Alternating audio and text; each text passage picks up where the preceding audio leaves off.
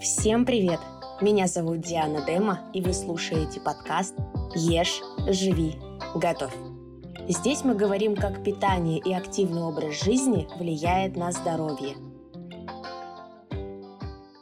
Я перешла на здоровое питание и первым делом заменила сахар в рационе полезными аналогами, такими как мед, сироп топинамбура и так далее.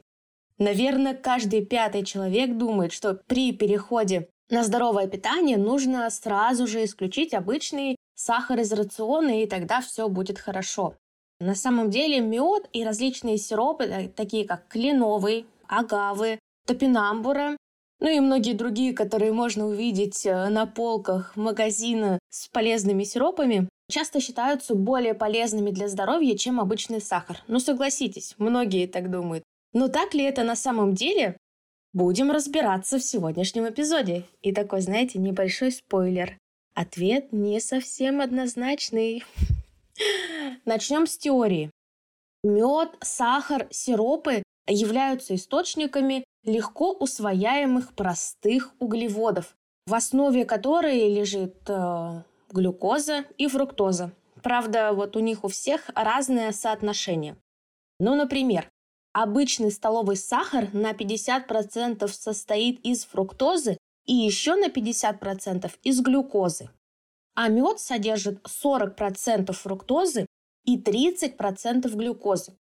А вот оставшиеся еще 30% это вода, цветочная пыльца и полезные вот эти все микроэлементы и макроэлементы, такие как магний, калий и так далее. В сиропах на самом деле примерно такое же соотношение фруктозы и глюкозы, как в меде, 40% и 30%. И тут возникает вопрос, ну раз есть что-то полезное, то значит мед и сиропы должны быть лучше, и их как бы стоит заменить, да?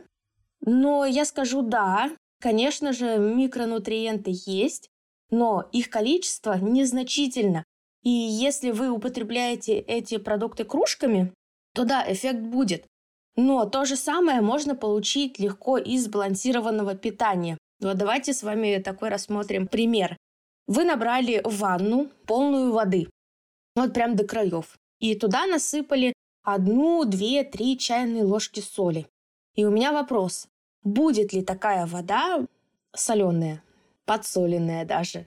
Я думаю, что все вы знаете, что на это три чайные ложки на целую ванну воды никакой роли не играет. Вода не изменится во вкусе. Вот то же самое и с медом. Потому что обычно в рационе мы едим, ну, как бы одну, две, три чайные ложки меда, ну, не больше, потому что много его не съесть. Во-первых, он слишком приторно-сладкий, а во-вторых, там очень много калорий. Ну, в принципе, как и в сахаре, да. Поэтому Получается, мед и сиропы – это тот же добавленный сахар, только с небольшим количеством дополнительных микронутриентов. И колоссальные разницы мы не сможем как получить, так и почувствовать. Ну да, вкус немного меняется, но это уже на любителя. А дальше перейдем к такому разделу, как э, усвоение сахара и меда. Сахар имеет более высокий гликемический индекс по сравнению с медом и сиропами. Это значит, что он быстрее повышает уровень сахара в крови. У меда и сиропов гликемический индекс ниже, так как там больше фруктозы, которая меньше влияет на уровень сахара. И знаете, наоборот, в сахаре больше глюкозы и отсутствует вода и микроэлементы. Но с фруктозой не все так просто. Она усваивается организмом не так, как глюкоза, и влияет на него немного по-другому. Согласно исследованиям, избыточное потребление фруктозы из переработанных продуктов и напитков может повышать риски ожирения, жировой болезни печени, и диабета второго типа.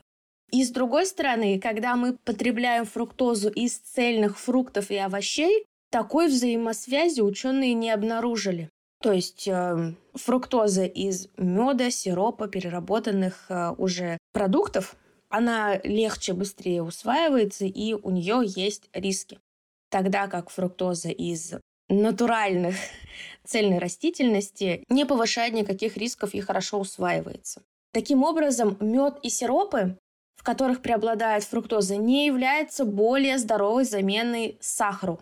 Все эти продукты при избыточном употреблении могут быть вредны для здоровья. Как бы во всем нужно знать меру.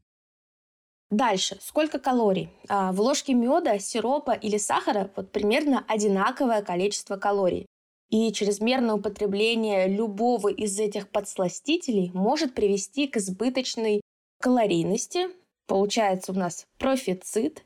И это приведет ко всем негативным эффектам для здоровья, которые связаны с высоким уровнем добавленного сахара в рационе, и также, если мы не будем следить за калорийностью, но при этом будем есть только мед, то у нас вес будет увеличиваться, потому что мы все знаем, что закон физики никто не отменял. Если мы потребляем больше калорий, чем сжигаем, неважно какие это продукты, то мы набираем вес.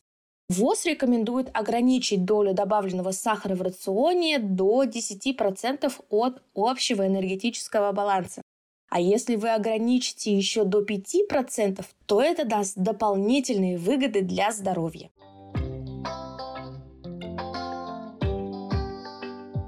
Итак, сахар, мед и сиропы могут быть частью рациона. Если хочется подсластить блюдо или испечь там очень вкусный какой-нибудь летний либо праздничный пирог, то выбирайте продукт по вашему вкусу и предпочтениям, ведь особой разницы во влиянии на здоровье между ними нет.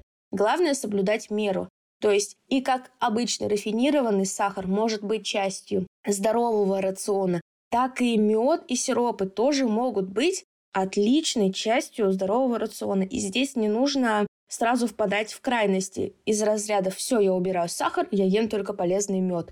Либо я полностью убираю сахар и мед из рациона. Нет, Здесь уже отталкиваетесь от того, что вам больше нравится. Как бы если вам нравится вкус сахара, то, пожалуйста, добавляйте его. Но мы уже рассмотрели, это должно быть 10% от общей калорийности рациона. Если вам нравится вкус сахарозаменителей, то, пожалуйста, добавляйте сахарозаменители. Но об этом мы еще, наверное, поговорим отдельно, потому что мифы про сахарозаменители еще такие устойчивые.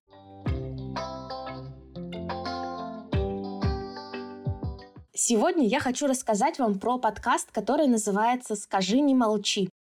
Там вы можете послушать выпуски о синдроме самозванца, о практике уменьшения тревоги и стресса, о манипуляциях в речи, о токсичной продуктивности, о том, как э, построить свою самопрезентацию, что важное в речи – мышление, тело или состояние, Ссылка на подкаст будет в описании к этому выпуску. Переходите и слушайте.